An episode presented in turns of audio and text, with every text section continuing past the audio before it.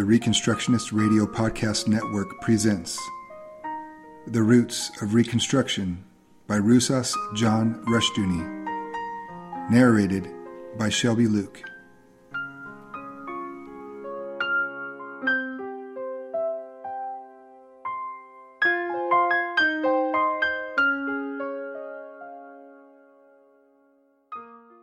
Thank you for joining me this week in the reading of Roots of Reconstruction by Rousas John Rushdoony.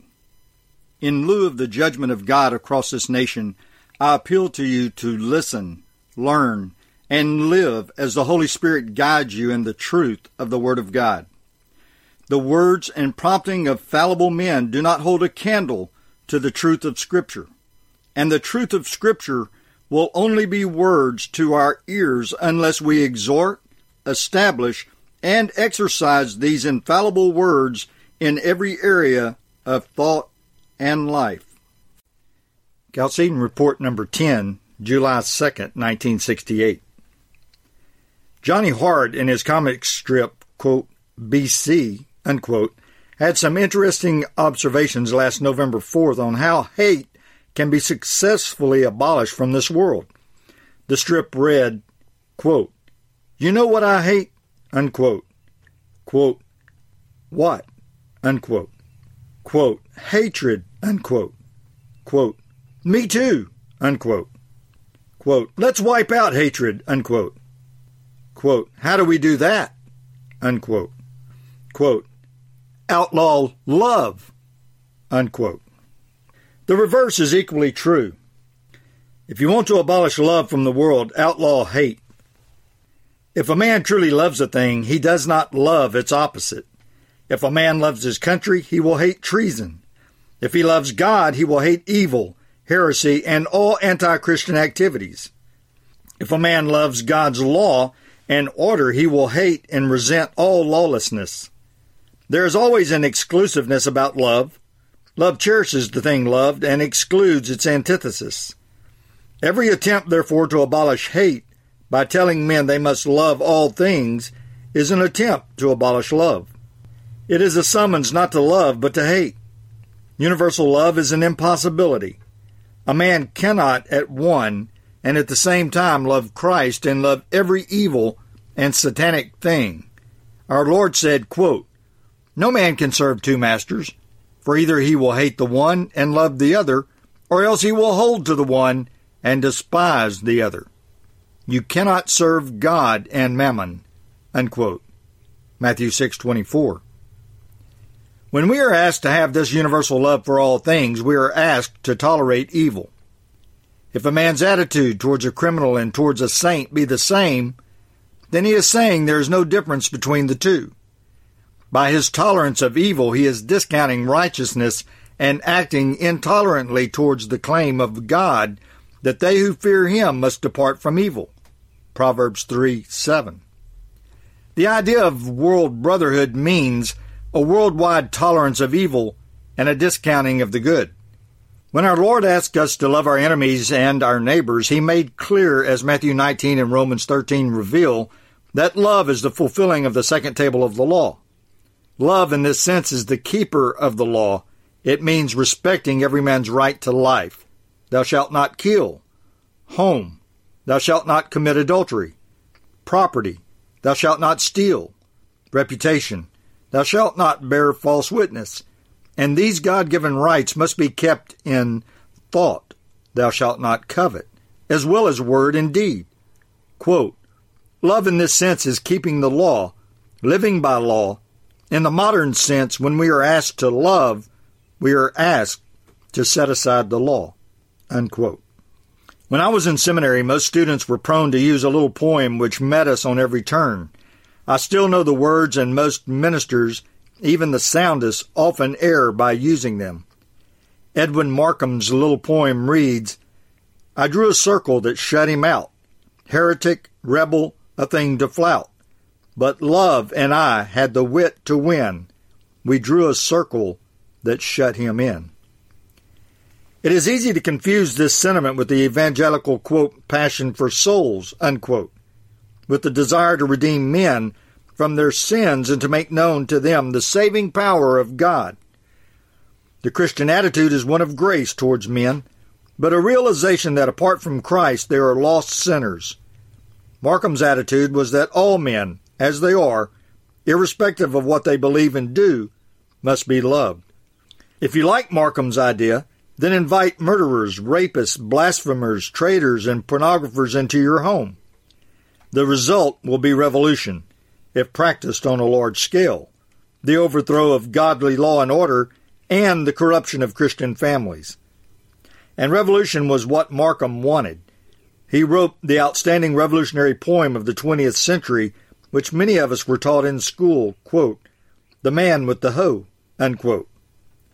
For Markham, the worker is plundered, profaned, and disinherited.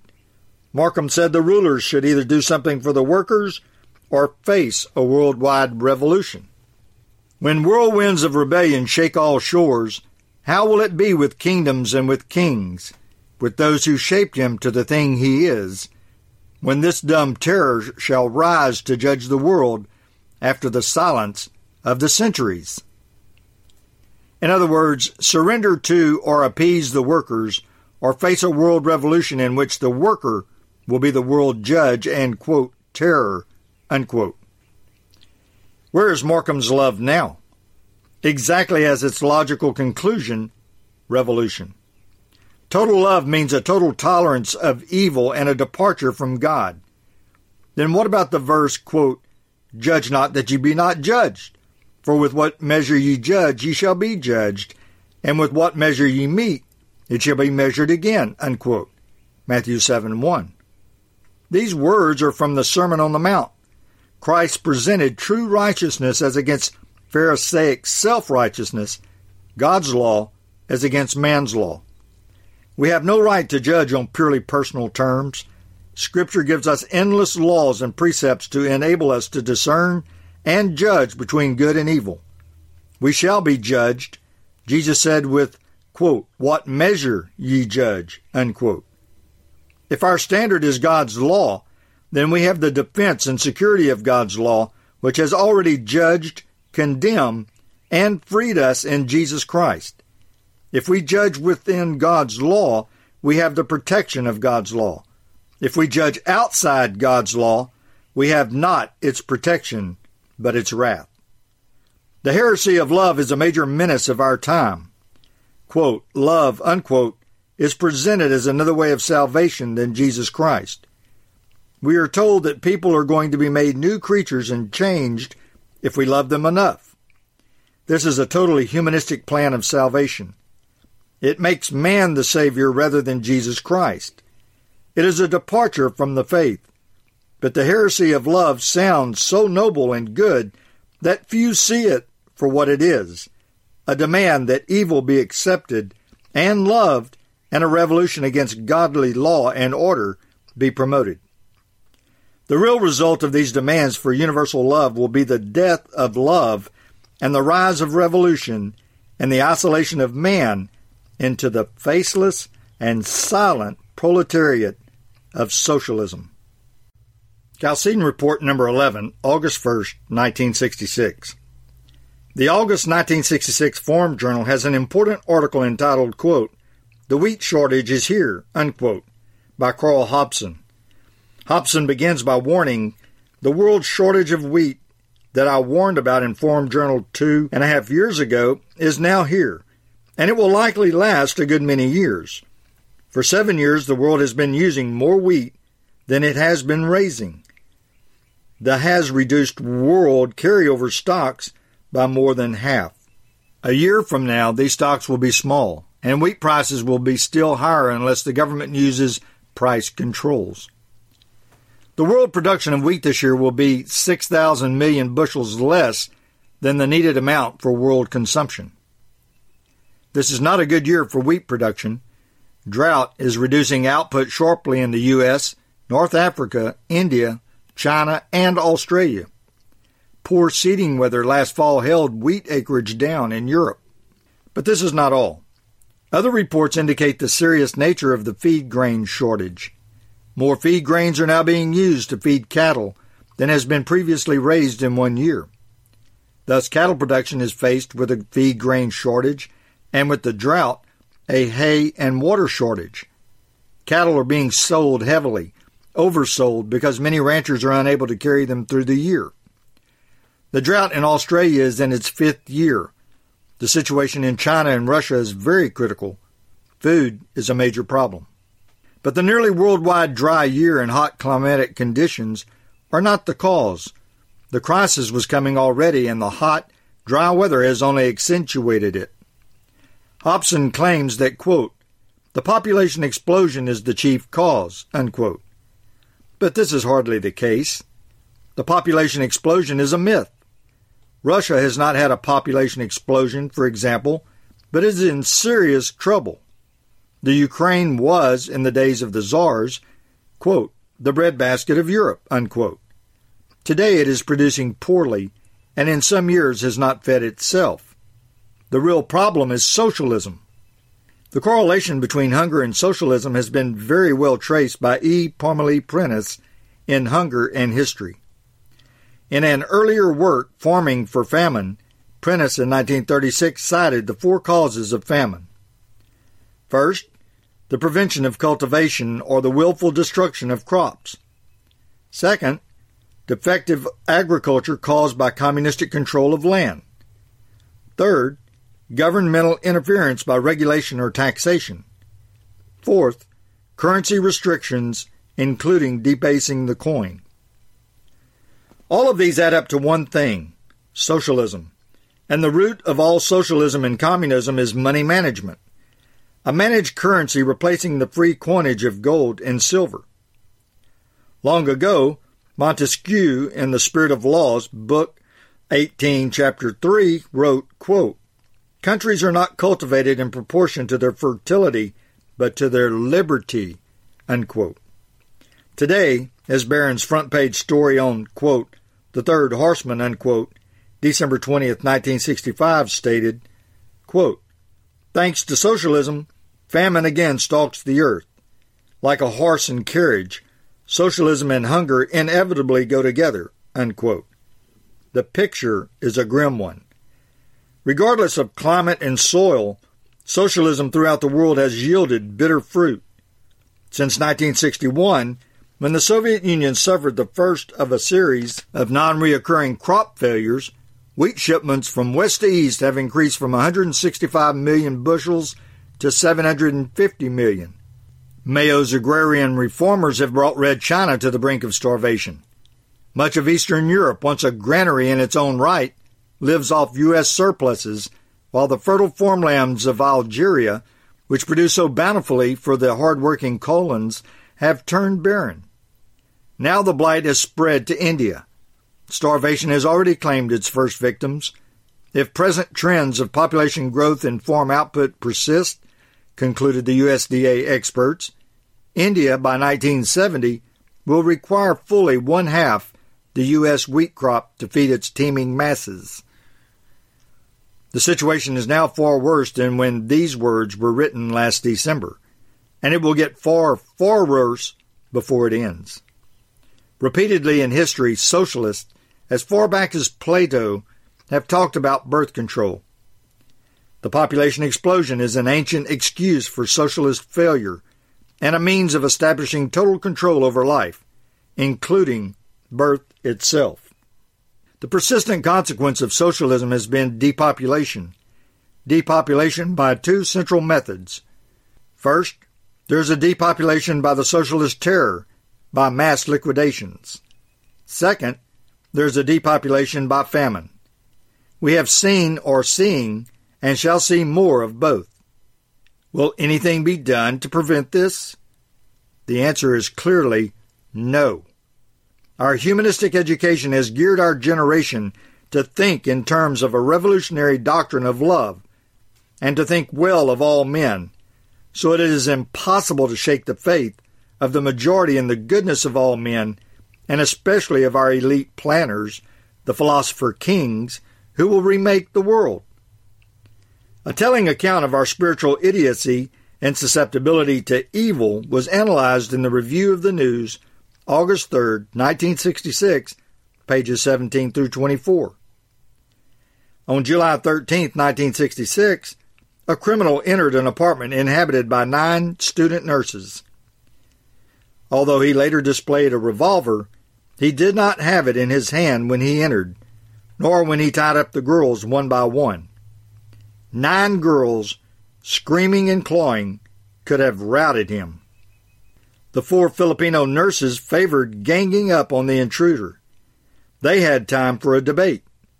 But the American nurses favored appeasement and won.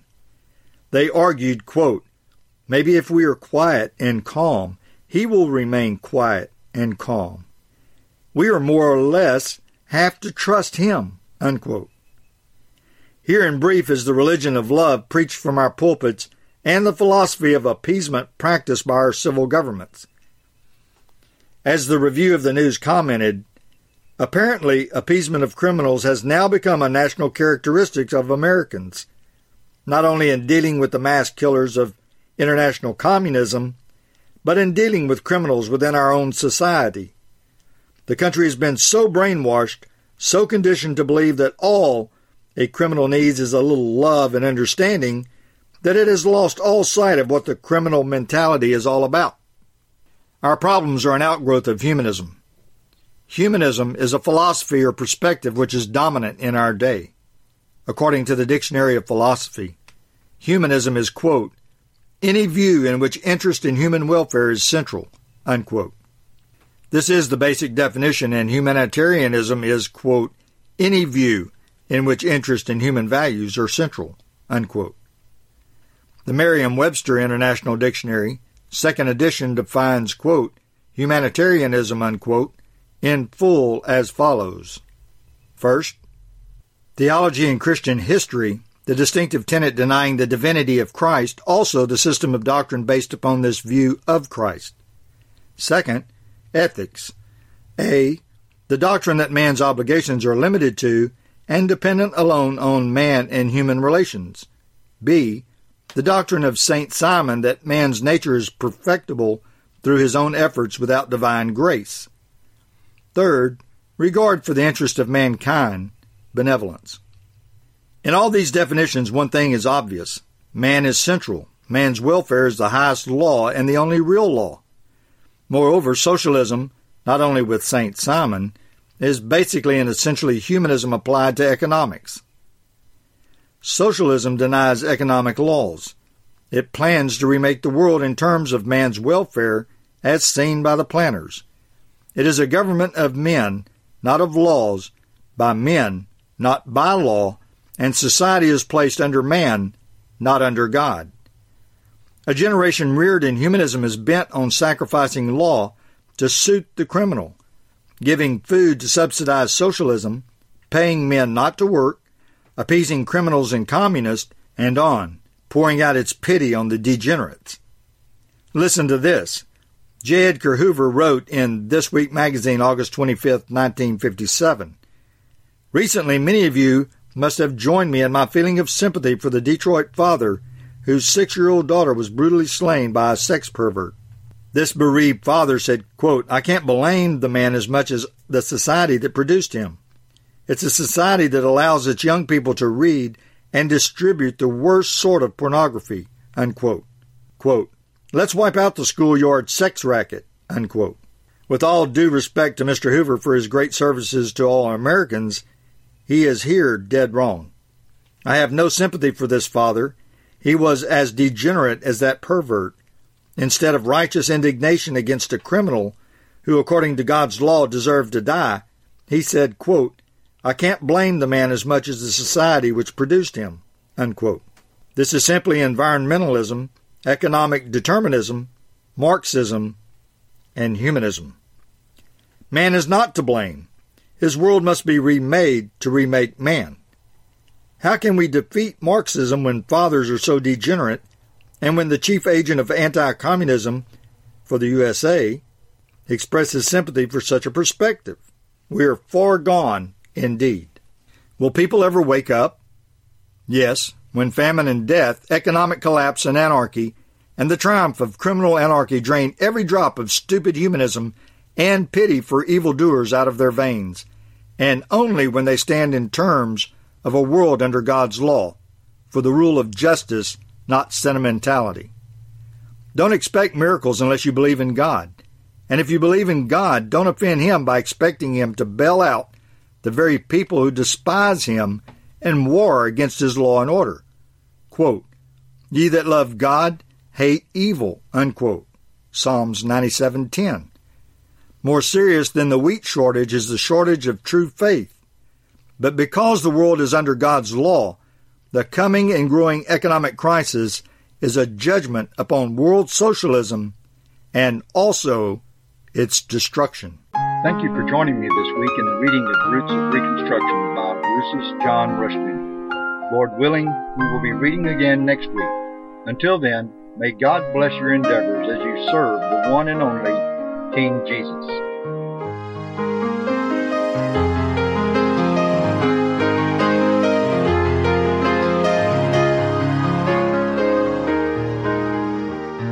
It was the blood of Jesus, the perfect sacrifice, the love he has shown us by his paying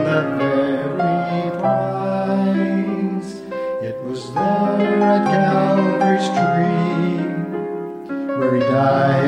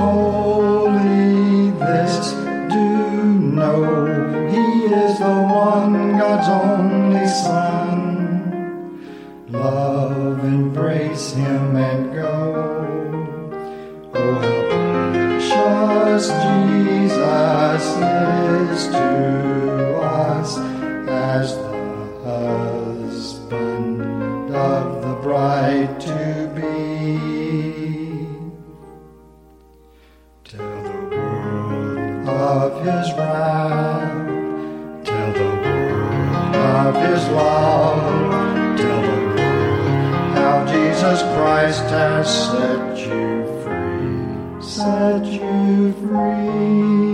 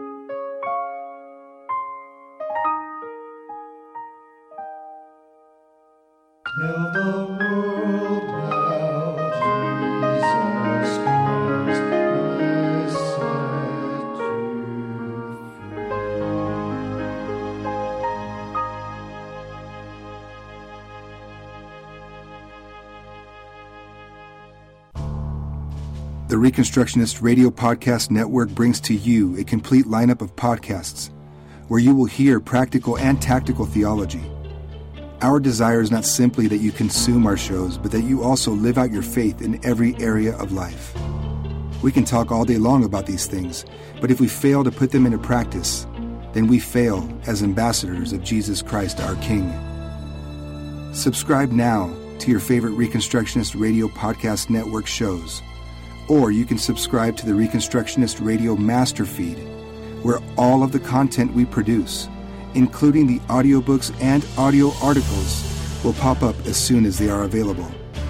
And don't forget to visit ReconstructionistRadio.com to volunteer as a narrator or to partner with this ministry financially.